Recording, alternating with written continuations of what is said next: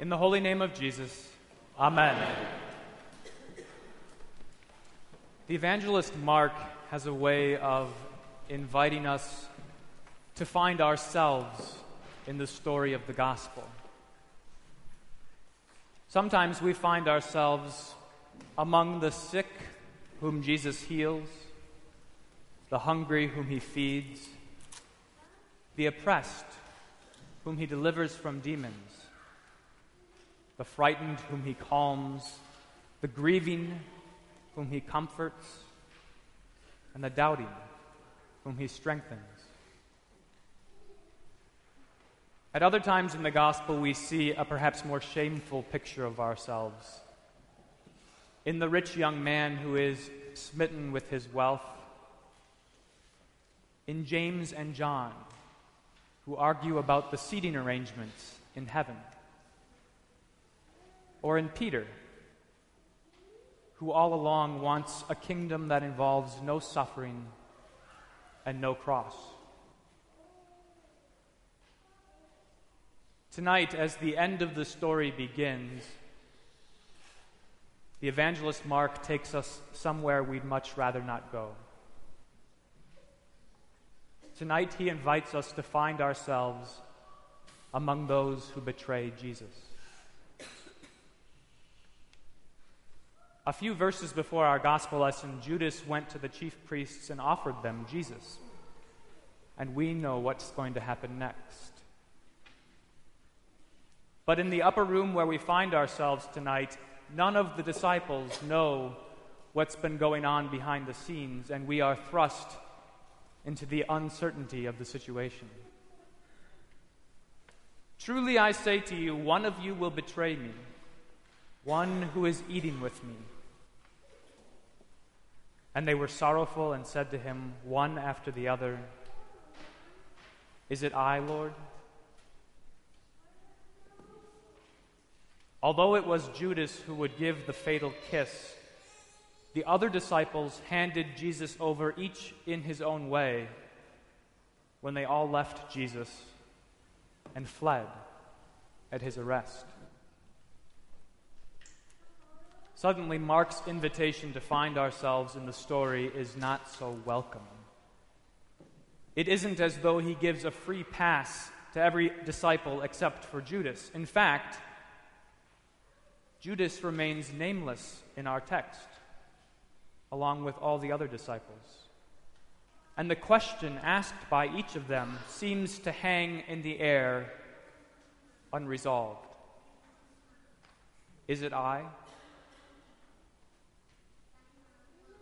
It's one of the twelve, one who's been with me and heard me and followed me, one whom I've called and taught and blessed, one who shares this meal with me, one who even shares this bowl with me. It's at just this point that you'd expect in any great drama for the one betrayed to offer a lament or to rescind his trust or to seek revenge. But notice what happens next. This makes all the difference in the world. This is everything. Just as Jesus is in the midst of betrayal, he takes bread and gives it to those who betray him and says, Take, this is my body. He gives them a cup and says, This is my blood of the covenant, which is poured out for many. Just as Jesus is being handed over into death by those to whom he has entrusted himself, he entrusts himself all the more. He gives them his very body and blood. And not just to see or to grasp or to bind and crucify, but to have within them, to eat and to drink. He offers them everything. He holds nothing back. In our Old Testament lesson, we heard the story of God making a covenant with the people of Israel at Sinai. And it was a bloody day. Blood was thrown against the altar, and blood was thrown on all the people to mark them as bound in this covenant with God. And the people said, All that the Lord has spoken we will do, and we will be obedient. But they didn't do it. And they weren't obedient. And they betrayed God and they broke the covenant. And the blood of all those animals wasn't strong enough or pure enough to hold the covenant together. And all the prophets throughout all the history of Israel all knew that there would have to be a better sacrifice, better blood a new covenant. And so the prophet Jeremiah said, Behold, the days are coming, declares the Lord, when I will make a new covenant. Not like the covenant that I made with their fathers on the day when I took them by the hand to bring them out of the land of Egypt, my covenant that they broke. For this is the covenant that I will make. I will put my law within them and I will write it on their hearts. And I will be their God, and they shall be my people, for I will forgive their iniquity, and I will remember their sin no more. When Jesus, in the midst of betrayal, hands himself over in his body and blood to those who betray him, he shows just how unbreakable this new covenant is. It's a covenant that doesn't just throw the blood of animals on the bodies of those who stand before the altar.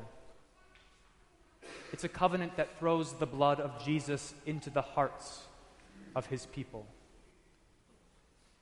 It cleanses you from within.